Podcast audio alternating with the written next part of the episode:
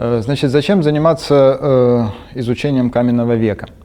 Изучение каменного века – это та отрасль археологического знания, археологической науки, которая позволяет нам изучать наиболее длинную эпоху в истории человека. Вот эта наиболее длинная эпоха называется каменный век. Да, это все знают со школьной программы, со школьной скамьи.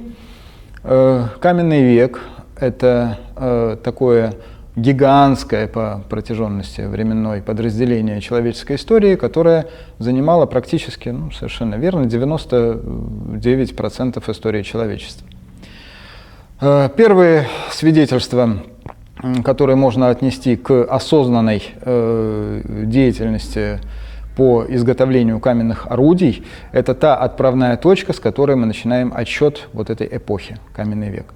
И вот эти вот первые свидетельства, буквально на днях появилась информация о том, что они теперь могут быть датированы э, эпохой, которая старше двух с половиной миллионов лет.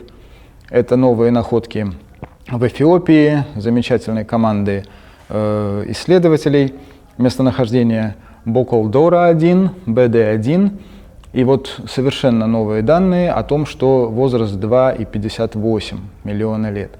Э, значит, э, что это значит? Нижняя граница э, постепенно отступает назад, постепенно становится все древнее и древнее. Самое позднее свидетельство изготовления, серийного изготовления каменных орудий, как это ни странно, это, о чем уже неоднократно упоминалось, Примерно 60-е годы 19 века. И связано это с чем? Связано это с э, появлением капсульного патрона. Вот. Самые поздние свидетельства – это серийные изготовления ружейных кремней. Вот. Кремни для э, ружей, которые э, изготовлялись не просто серийно, а массово. Это были специальные заказы, соответственно, от армии, от арсеналов. И на территории Российской империи таких э, мастерских было довольно много. Вот. Э, значит, э, каменный век в археологии палеолита традиционно подразделяется на три крупных эпохи, неравнозначных по э, временной продолжительности. Первая эпоха – это палеолит, древний каменный век. Вторая эпоха – это мезолит, средний каменный век. И третья эпоха – это неолит, новокаменный век. Э, так вот, э, значит, э, сами эти эпохи, естественно, дополнительно подразделяются на более дробные, более дробные структуры и на дополнительные отделы. Палеолит подразделяется тоже традиционно на три таких крупных, очень крупных раздела. Это нижний палеолит, наиболее древний, это средний палеолит и верхний палеолит. Дальше, мезолит тоже неоднороден. Мезолит бывает разный. Бывает ранний мезолит, поздний мезолит. В разных э, э, ареалах распространения, э, если мы возьмем ту же самую Восточную Европу или вообще, в принципе, Айкумену, да, где было э, обнаружено Э, распространение мезолитических индустрий, он тоже будет разный. Да, где-то будет ранний мезолит, где-то раннего мезолита не будет, где-то будут миграции, которые свидетельствуют о том, что, например, появляется только поздний мезолит в каких-то областях. Где-то, например, э, это касается на самом деле любой археологической эпохи. Да? Э, очень редко можно найти регион, где мы видим непрерывное развитие без каких-то перерывов от каких-то ранних индустрий к более поздним индустриям и так далее. И это то же самое касается и неолита. Э, в частности, это связано, между прочим, с элементарной причиной, недоследованностью определенных территорий. Вот. Где-то какие-то памятники когда-то были обнаружены, э, хорошо обработан был этот материал и археологически, и естественно научно, сейчас об этом скажем дополнительно. Вот. И после чего эти памятники стали считаться опорными, вот, то есть те, теми, с которыми идет сравнение близлежащих территорий, близлежащих памятников других, менее обеспеченных аналитикой да, или с менее выразительными коллекциями. Соответственно, э, в окружении этих памятников очень часто разведочные работы угасали, затухали, потому что все внимание исследователей было направлено на эти памятники. С другой стороны, когда возникает цель найти что-то рядом, обязательно что-то вылезает. И вот тут начинается смена э, изменения наших представлений о каждом конкретном регионе. Да?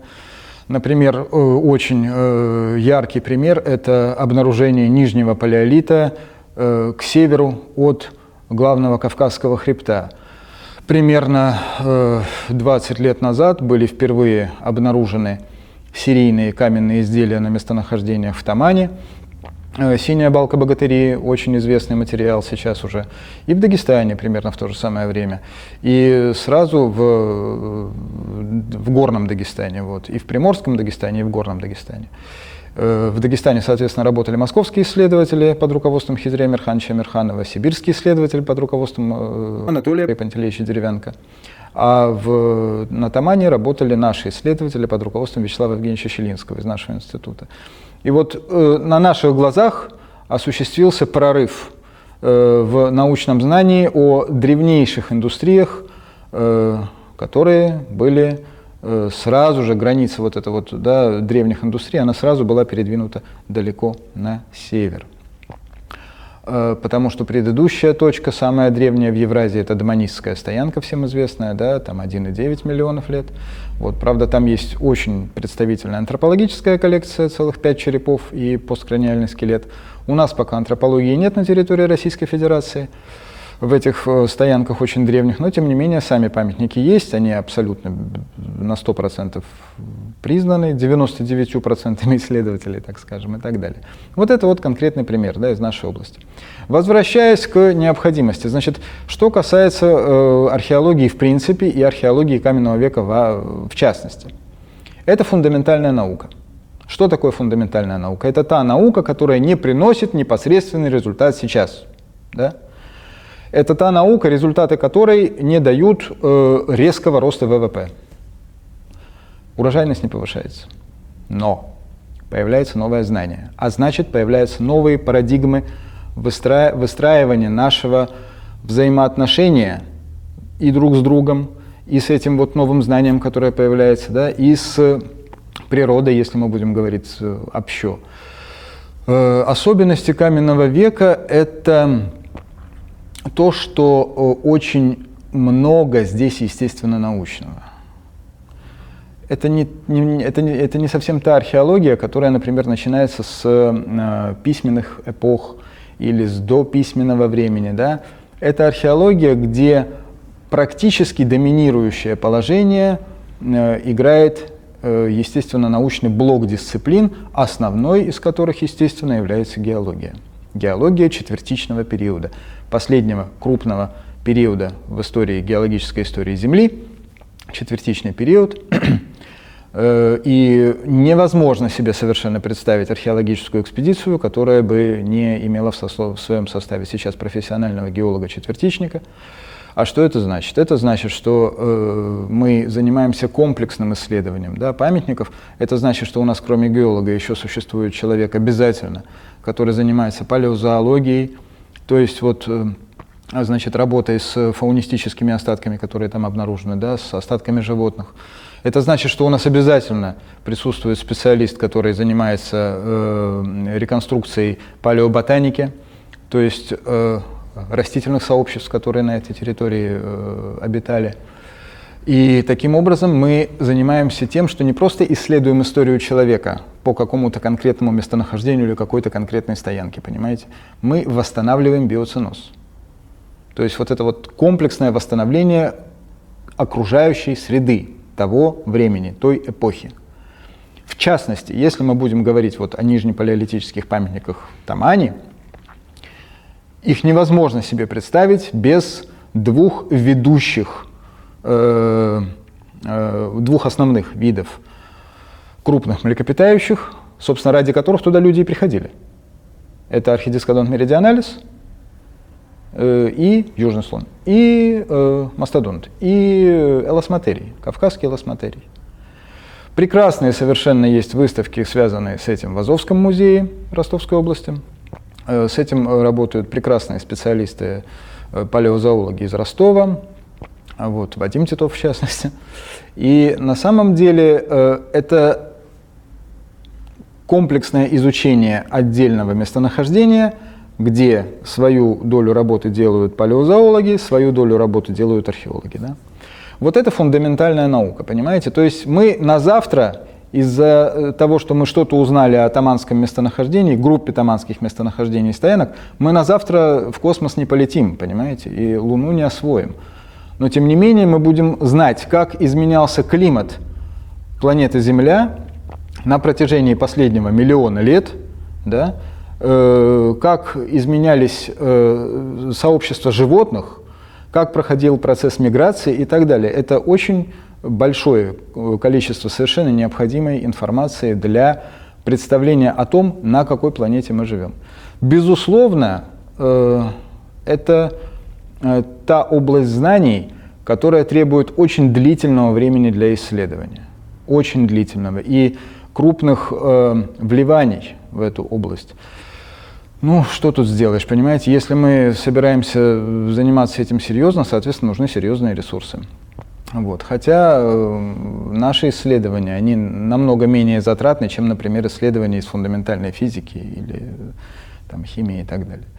Вот. Э, что касается э, необходимости э, каменного века, можно еще упомянуть следующее. Дело в том, что это та эпоха развития человека, э, когда, ну, человек, безусловно, да, это уже совершенно э, очевидно, что человек это такое собирательное наименование. Э, на самом деле этих видов человека было очень много, видов хома было очень много. Э, есть, антропологи меня поправят, надеюсь, есть такое представление о взрыве, например, человек, взрывном росте количества человекообразных видов на этапе, значит, Homo erectus, вот, где появляется сразу очень много видов, довольно сходных друг с другом морфологически. И именно эти люди на этапе Homo erectus начинают осваивать Айкумену, да, то есть выходят за пределы Африки вот, и постепенно заселяют евразийские э, просторы, начиная с Ближнего Востока. Э, дальше, значит, это следующая стадия после Homo erectus, опять же, я не антрополог профессиональный, да, это гейдельбергский человек, там на самом деле есть еще промежуточный дополнительно, вот. Гейдельбергский человек, с которым уже связано э, совершенно другое восприятие орудийной деятельности, да, вот еще что важно, понимаете? Homo erectus и виды, предшествовавшие Homo erectus, изготавливали очень простые орудия, э, которые можно обобщенно э, назвать э, чопперами. Это оббитая галька с одной стороны да, или с двух сторон. И очень примитивный набор отчепов, э, сколов с этой гальки. А вот последующие стадии усложняли, усложняли и усложняли именно технологический процесс. То есть когда мы говорим о необходимости заниматься, э, о необходимости изучения каменного века, мы в первую очередь предполагаем археологически, что мы изучаем изменение структуры мышления человека. И это очень важно.